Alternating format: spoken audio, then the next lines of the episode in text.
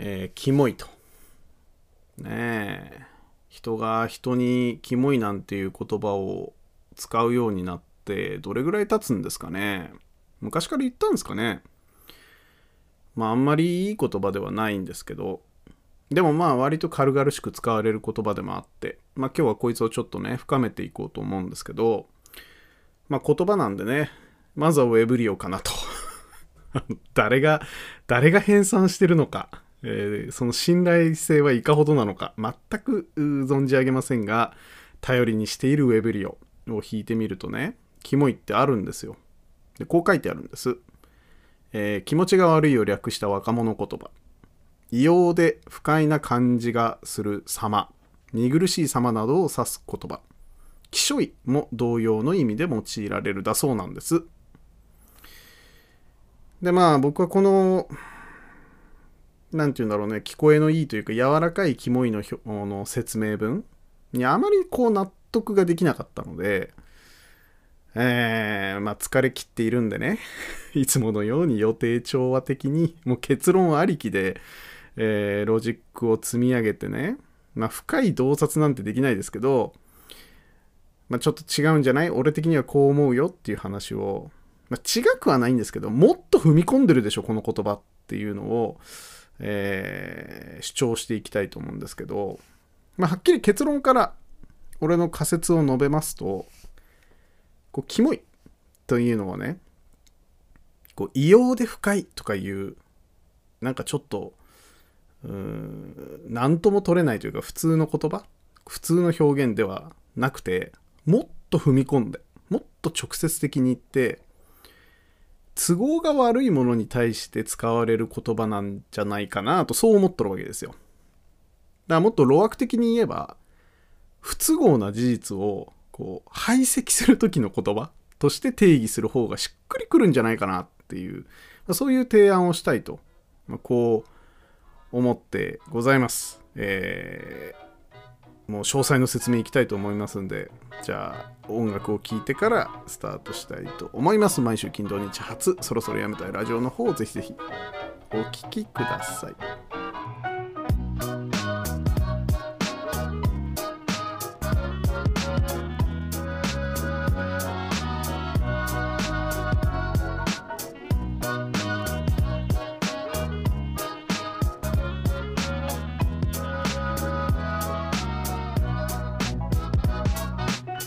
ということで改めましてこんばんはっていう話でね、まあ、ちょっとね順を追ってねうん説明をしていくとまずねこれねあのかつて俺の中で足の裏理論っていうのがありましてね、まあ、知らねえ 知らねえよっていう話だと思うんですけど足の裏理論っていうのを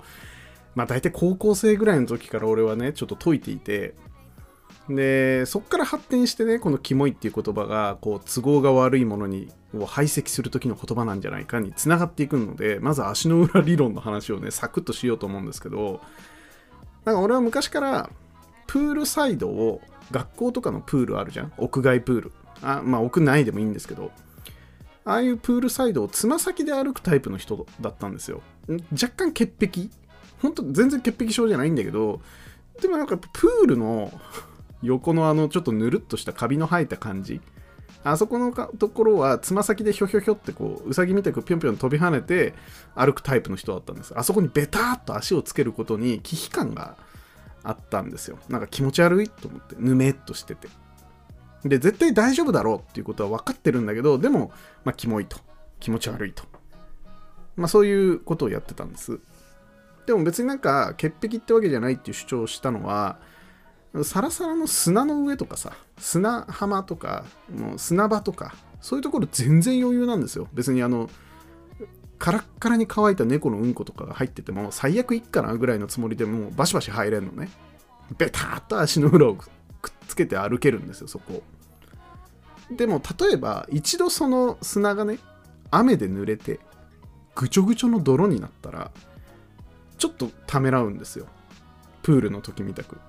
ワンチャン猫のうんちがそこに溶け出してるのではみたいな。でも、さっき言ったようにカラカラになった猫のうんちは別に踏んでも最悪いいかなって思えるのに、まあ、雨で濡れるとまずいんですよ。で、この体験からね、なんとなくよ、俺は、こうウェットなものっていうのはドライなものより汚そうに感じると気持ち悪く感じるっていう仮説を持ってたんですよこれが俺の足の裏理論っていうやつで濡れてるっていうのはこれなんか人を危機人の危機感を煽るような、えそういうこう属性なんじゃないかとちょっとウェットっていうのはでこれなんでそう思うのかまあこ ここの仮説が仮に正しいとするよ。もうこれ、今日はもう全部画電飲水でいきますんで 我が田んぼにガンガン水を直線的に引っ張るような話し方。もう他の異論や別のパターン、えー、例外的事象、全部知らんっていう、俺にとって都合のいいものだけを、だからもうキモいと思うんですけど、まさに。俺にとって都合のいいものだけをちょっと並べ立てて説明していくと、なんでウェットなものの方がやべえって感じるのかっていうと、多分ね、濡れてるものっていうのは、俺のイメージだと、なんとなくこう肌を浸透してきて、この体の中に入ってきそうなイメージがあるからなんじゃないかなって思ってるんですよ。ね。おどういう理由でって言われてもな、なんもエビデンスはないですよ。そう思ってるだけです、俺が。ほんで、ほんで、だから要は、ウェットなものがドライなものより気持ち悪いっていう風に感じるのは、単純にウェットなものの方が浸透してきそうだからなんだと。で、そう思うと、その気持ち悪いっていう感情っていうのは、そのある種の免疫反応なんじゃないかなっていう風に思ったんですよ。こう異物の侵入を防ごうとする結構動物的な反応なんじゃないかなと。で、それを単に発するとね、でっていうかそもそもさ、気持ち悪いっていう言葉はさ、もっとこう原始的に言えば、吐きそうとか、そういう時に使う言葉じゃん。気持ち悪いがもし、あ、キモいがもし気持ち悪いの略語なんだとすると、もともとは気持ち悪いっていう言葉なわけで、で、それが使われてきたシーンっていうのは、うわ、すげえ吐きそう、気持ち悪いっていう、それじゃん？で、これは、要は体の異物を外に出そうとするときに感じる、まあ、人の感覚なわけじゃん。うわ、気持ち悪い、吐きそうっていう。そういう感覚を表現した言葉が気持ち悪い、キモいだというふうに思っているので、だからなんかこの異物が入ってきたから吐き出そうっていう、そういう免疫的な反応っていうのが、もともと原義的にあると思うんですよ。キモいっていう言葉に。だけど、割とキモいっていう言葉が人に使われだしたのが仮に最近なんだとすれば、これ結構だから進化した表現なんだと思うんですね。そういう動物的な、身体的な領域から気持ち悪いっていう表現が脱却して、まあ、進化して、こう社会的な領域にまでもこう吐き出そうとする気持ち悪いっていうその体感が人間に生まれてそれでなんかこうキモいキモいっていう風に、えー、人はいろんなものに対して言い出したんじゃないかなという風にこう思うわけですよ。ガデン飲水ですよ。もう一直線にただそう思ってるってだけなんですけど。つまり、オートの例と同じで、このキモいっていう言葉は、こう、あらゆるものに対してね、自分が信じてる、または慣れ親しんでるこう常識とか、社会的常識とか世界観にそぐわない。または、まあ、それを壊しそうな異物が侵入してきたっていう時に、それを吐き出さなきゃいけない。免疫的に。外に出さなきゃいけないっていう時の言葉がキモいっていう風に表現されてるんだと。まあ、こう思ってこう足の裏理論から発展してきて免疫になりそして免疫が、進化して社会的免疫になりでそれがもともとあった気持ち悪いという言葉はキモいという言葉に変わりそれがこう使われている現状みたいなだからウェブリオにはキモいっていうものの説明としては冒頭言ったようにこう異物をこう排斥しようとする不都合な自分にとって不都合な異物を排斥する時の言葉だっていう風に言った方がむしろこう意味が通じるんじゃないっていう風に、まあ、思うわけです。結構ね強烈な言葉だと思うんですよ。そのウイルスとかだったらみんな簡単に認めると思うけど社会的なウイルスを吐き出すなんて言われたらさ結構辛い言葉なわけですよ。でなんですけどこれ裏を返すとねこうキモいって言われた側はこれつまりだから脅威なんですよ想定しえないようなことをやってのけたやつっていうことでこうキモいキモいって言ってるやつはキモい対象に対してこうマウントを取ってたりとか選ぶってるかもしれないけど実際のところは怖くて仕方がないとこいつに破壊されるんじゃないか今まで通りの世界を維持できなくなるんじゃないかっていう脅威のシグナルっていう風に考える方がいいんじゃないかなっていう風に思っていてだ例えば、キモいっていう言葉はね、ものすごい頑張ってる人とかに対しても使われているじゃないですか。あいつマジキモいぐらい頑張ってるみたいな。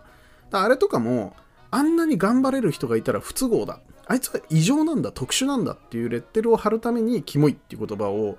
こう、貼ってるんだと思うんですね。あれはだから想定外のものなんだよ、みたいな、そういう表現になってる気がしているので、だもんでね、まあもう11分になりますんで終わりに行きますけど、